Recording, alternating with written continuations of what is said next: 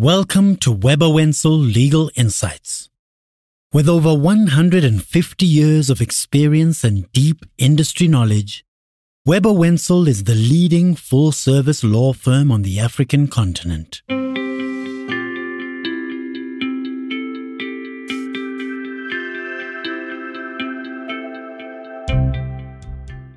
Good day and welcome to all of you who are listening in. Um, my name is Johan Olivier. I'm a partner at Webber Wentzel. I specialize in employment law and I will be hosting today's panel discussion, which is uh, related to issues affecting foreign employees or expats working in South Africa. Uh, this is a fairly complex subject. It touches on various aspects of immigration law, labor law, and tax law. And uh, to help uh, refine and focus our discussion, we'll have a question and answer session, and we'll do it on three distinct topics. The first session will cover whether expat workers fall under South African employment law and various aspects relating to those contracts that you enter into with an expat. In the second session, we'll pose uh, common questions around work visas and the employment contracts and in the third and final discussion, we will look at restructuring employment contracts for expats working in South Africa. Now, to guide us through, we have a distinguished panel here, and we're joined by three experts. The first one is Andreas Krensel. He's the Chief Executive Officer of IBN Immigration Solutions. That's a company that provides specialist immigration services here in South Africa, also in other uh, African countries and they serve both multinationals and private individuals. From Webber Wentzel's side, we have Joon Chong. She's a partner in our tax practice and has broad experience in tax issues relating to employment as well. Kirsten Eisner is the other partner. She's a specialist like me in employment law.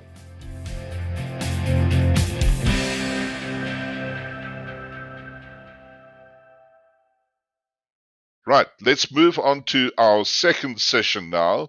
And we have the same panel again. And um, in this session, we will discuss whether an expat who has been issued a work visa for South Africa can be contracted and, you know, can he be paid immediately in South Africa? And I'd like to um, pose our first question to Kirsten. Um, Kirsten, does the issuance of a work visa determine when an employment relationship starts between a foreign worker and South African employer? Okay, so an employer um, can't employ a foreign national who's not allowed to work in South Africa. So the employment cannot be lawful without the required visa.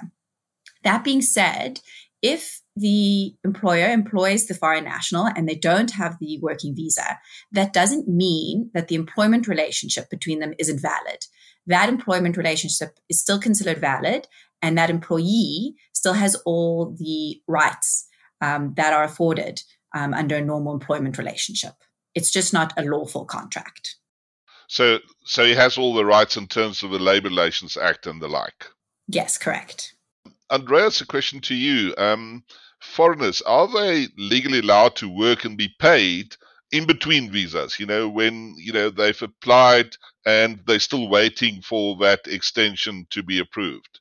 Well, Johan, okay, so I think it's important to know when the first visa is expiring. So the rule is that you cannot work in South Africa without a valid work visa. So if you submitted the extension and you're waiting while the initial work visa is still valid, then of course you can continue working. Now, the, the uh, result out of that argument is obviously once the initial work visa expires and Home Affairs has maybe not adjudicated the extension, then you're not allowed to work. Okay, so you will actually have to wait for the for the result of your extension. The, but, the but just a moment yeah. there. So mm-hmm. you now in South Africa, and your period has expired, and do you have to return to your home country? No, so no, you don't have to. So you're definitely so the rule is always you can legally remain in South Africa um, while you're waiting the outcome of a pending application. You, you shouldn't actually. You, what you should not do, and that's very important. You should not leave South Africa. So because if your initial work visa has expired, then you have no status and you will be declared undesirable. But that's only applicable when you leave South Africa. So I always recommend our clients to remain in South Africa and await the outcome um, of, of the extension. And maybe just, uh, Johan, if I may add that, um, because we're recording this obviously during the COVID uh, lockdown and, and, and, state of disaster. So here's a very important exception to the general rule I just explained. So um, um, Home Affairs has very explicitly said that if you have ex- uh, applied for an extension before the lockdown and your initial work visa expires during the lockdown, you are actually allowed to continue working. So at the moment, the general rule is not applicable. Okay, that's good to know. Um, Kirsten, just on the employment contract again. What happens to the validity of the employment contract between the South African employer and the foreign worker once that visa expires or is being revoked? So, unless the contract specifically has a clause uh, that links the duration of the contract to the work permit, the contract will continue to subsist and will then need to be terminated um, in line with South African labor law. So there'll be a formal process and there'll need to be a specific reason. Um, probably what you'd be looking at here is either an incapacity route or looking at the operational requirements of the company. Well, you know, in respect of a visa that expires, but there's an application, um, you know, for uh, submitted for an extension, then as Andreas says, you know, then you just have to wait for that new permit. Is that not the case? Yes, absolutely. Um, there would be that period that you that you wait in between. It's only where um, if the um, visa isn't going to be renewed that you would look at terminating the relationship. Um, maybe just Andreas to you again, but what is the situation if Department of Home Affairs revokes that per- permit? Do you have to go back to your home country? When you say revoking, I mean, which permit are you talking about, or which visa are you talking about? The, there's there's a visa, a, a, current visa, but it's revoked by the Department of Home Affairs. Does that change the position? Yes, because obviously, if you if you if you don't have a valid work visa, you're not allowed to work. Um, and then, I mean, you could change your status if you if, if you're possible, but in general, they would have to go back. But I mean, in practice, I mean, I've I've hardly ever seen that um, happening.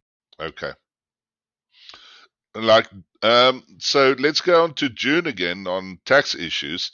So explain to us, Joon. Now the foreign employee will be subject to South African income tax, and what happens if he's still abroad and waits for his work permit application? Um, what happens with the, the, the, the, tax and the payment of that employee um, before the employment properly starts? The SARS view is that uh, um, the source of um, uh, services rendered for a South African company where a uh, person is appointed as the CEO or director is uh, the location where the head office is located. So that would be South Africa. Because um, uh, for an expat, uh, not a South African tax resident, um, this person is only subject to South African income tax on a source basis. So for services, it would be where the services is rendered. Um, so if the expat is not in South Africa, arguably we would say uh, this person is not um, should not be subject to uh, South African income tax at all. So any remuneration paid to this person should not be subject to withholding of PAYE. So I assume also then that that employee will only file a uh, tax return in South Africa if he physically works here and gets paid here. Will he still have to file tax returns in his home country? As a general rule, um, uh, an, uh, an expat who works in South Africa uh, will usually have to file provisional taxes uh, twice a year, end of August and of Feb, your RP6, and then um, and pay provisional taxes um, and then also um, uh, file ITR 12 annual returns. Um, that is usually by the end of January um, of the next year. This brings us to the end of this, the second Webber Wentzel podcast with IBN Immigration Solutions on issues affecting expats working in South Africa. I'd like to thank Andreas um, from IBN Immigration Solutions for his contribution, and then Kirsten Eisner and also Joon Chong from uh, Webber Wentzel for sharing their insights and for our listeners for joining us. If there are any matters on which you need specific advice, please contact us at Webber Wentzel or at IBN Immigration Solutions. This has been a Webber Wentzel Legal Insight podcast. Our executive producer is Paula Youens, and this podcast is produced for Webber Wentzel by Volume. This is Johan Olivier signing off. Thank you for listening.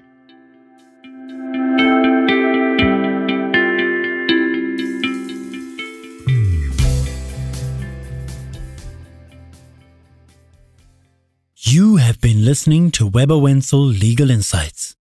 You can find and subscribe to the podcast on all major platforms. For more expert legal insights and updates, visit webberwentzel.com.